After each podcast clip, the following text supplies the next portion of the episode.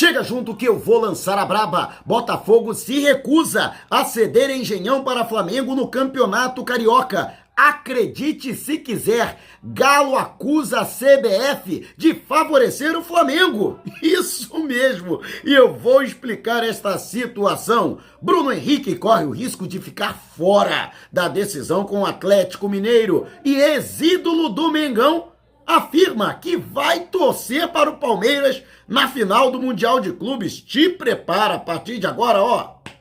É tudo nosso. Já chega largando o like, compartilha o vídeo com a galera e vamos lá com a informação. Assista o vídeo até o final. E o Flamengo espera na próxima sexta-feira sacramentar o anúncio oficial da contratação em definitivo de Andrés Pereira, jogador que está emprestado pelo Manchester United até 30 de junho deste ano. E o rubro-negro já chegou a termo com os Diabos Vermelhos. Já trouxe aqui todos os números, mantenho aqui as minhas informações, a despeito do que os colegas estão colocando aí na mídia, mas eu fico com as minhas informações e fico com as minhas fontes. 9 milhões de libras ou 10 milhões e meio de euros foi o valor acordado entre Flamengo e Manchester United para a cessão de 75% do atleta. 25% ainda ficariam vinculados ao Manchester United. No entanto, em caso de cumprimento de metas, como conquista de títulos, o Flamengo seria obrigado, teria obrigação de comprar parcelas do jogador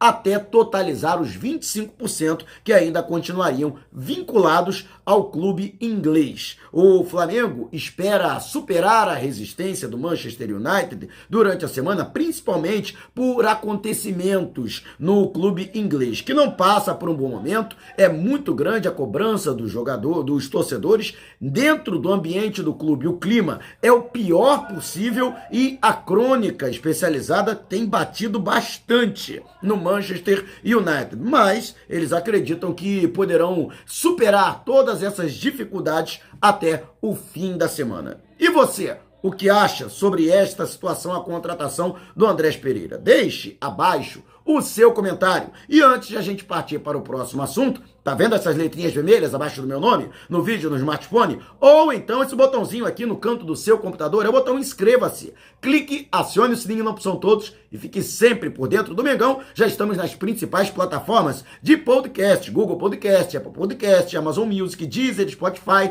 Tá lá o podcast. Vou lançar a braba. Se você não puder me ver, pelo menos vai poder me ouvir. E uma declaração surpreendente após a partida em que o Chelsea venceu o Al Hilal da Arábia Saudita pela semifinal da Copa do Mundo de Clubes da FIFA. A partida terminou 1 a 0, gol de Lukaku. Inclusive o Al Hilal chegou a fazer a pressão no segundo tempo e quase empatou o jogo. Faltou pouco, mas com a vitória, o Chelsea, portanto, irá enfrentar o Palmeiras, que superou o Al Ali na outra semifinal. E surpreendentemente, ao sair de campo, Gustavo Cuejar, o colombiano, que vestiu a camisa do Flamengo e chegou a ser ídolo da torcida, que o apelidou de Pitbull, ele que foi um dos melhores jogadores da partida e um dos escolhidos da transmissão para dar o pronunciamento final, ele afirmou que como jogador sul-americano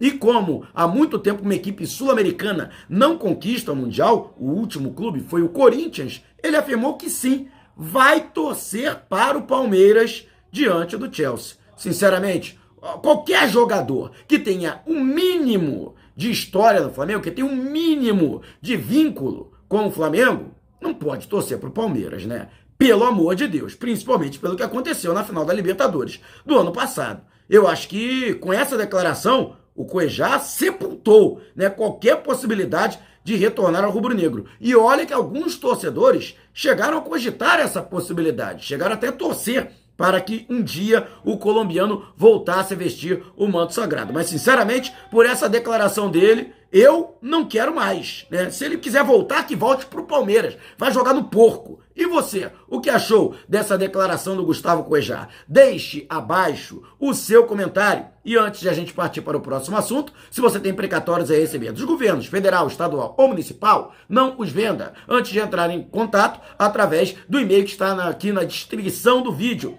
E Tá vendo esse botãozinho aqui, seja membro? Então, com uma pequena contribuição mensal, você ajuda ainda mais para que possamos fazer um trabalho cada vez melhor.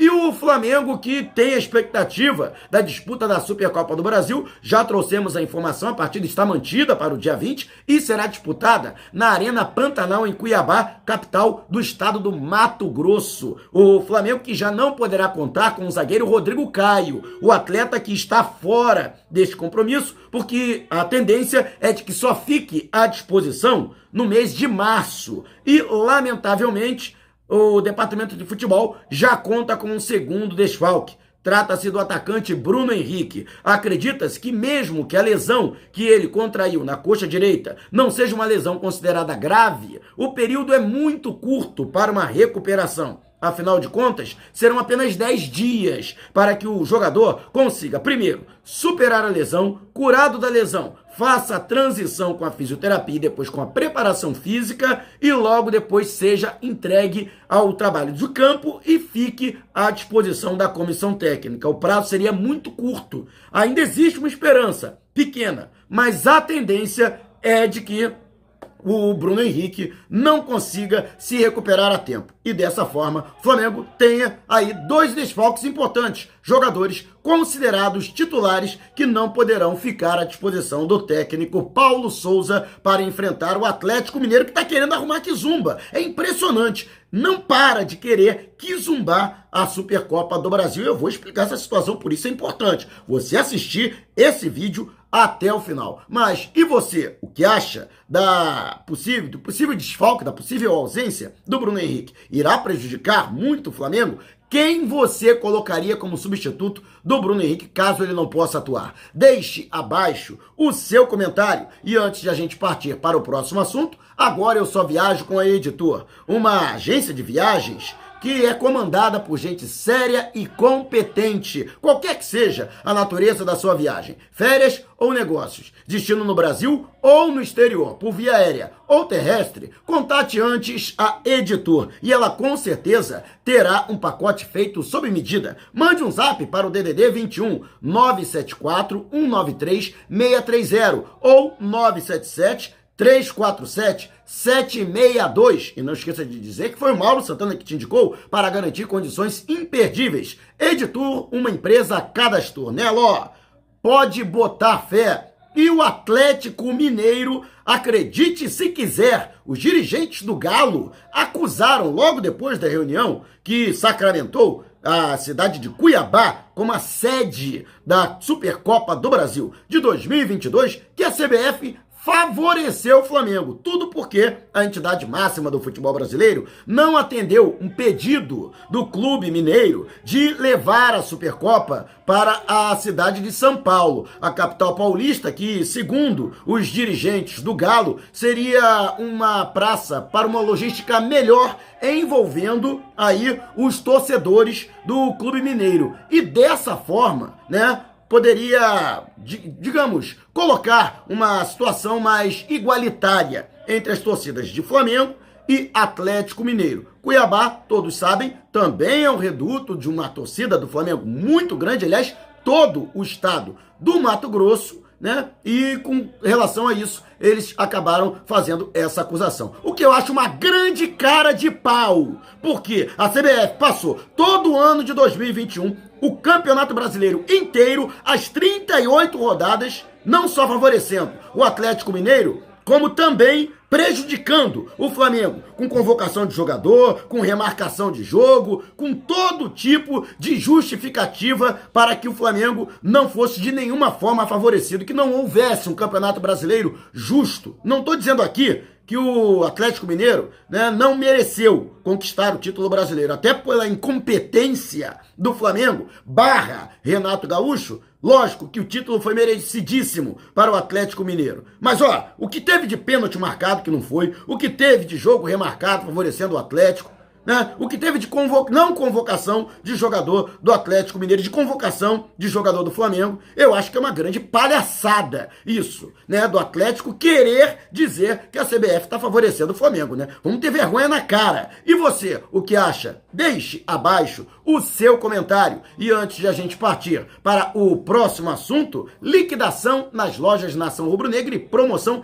especialíssima, ó. Camisa número 1 um do Mengão, essa aqui, ó masculina, feminina ou infantil, de 280 por 199,90. Isto mesmo, 199,90. O Júnior ficou maluco. Se você mora na Grande São Paulo, vá até o segundo piso da, do terminal rodoviário do Tietê, né? E procure a Fernanda, a Rayane, a Giovana ou o Matheus que você vai ser muito bem recebido ou recebida, ou então de qualquer lugar do Brasil, você pode entrar em contato através do zap, no DDD 21 998646665. Vou repetir, hein? 998646665. Não esqueça de dizer que você viu essa promoção no Mauro Santana para você garantir esse preço especialíssimo, ó, R$ 199,90. Mas corre, hein? Promoção por tempo limitado ou enquanto durarem os estoques. E se não bastasse o Atlético Mineiro, a filial do Atlético Mineiro, no Rio de Janeiro, o Botafogo também agora quer arrumar quizumba com o Flamengo. A princípio, a partida com o Rezende pelo Campeonato Carioca seria disputada no Engenhão, o estádio Newton Santos. No entanto, o Botafogo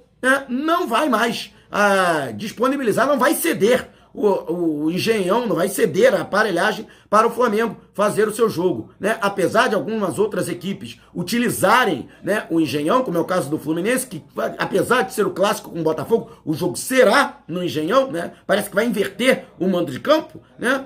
Botafogo não quer ceder, portanto, o estádio ao Flamengo. E aí o Rubro Negro vai ter que procurar alguma outra praça, muito provavelmente é, a cidade de Volta Redonda, o estádio da Cidadania, vai receber, portanto, esse jogo, né? O Botafogo a gente não vai esperar outra coisa, né? Senão do chororô, né? Que é justamente essa situação. O que eles puderem fazer para prejudicar o Flamengo ou para não ajudar o Flamengo, eles vão fazer e vão perder dinheiro, porque iriam receber, né? O aluguel pelo estádio. Né?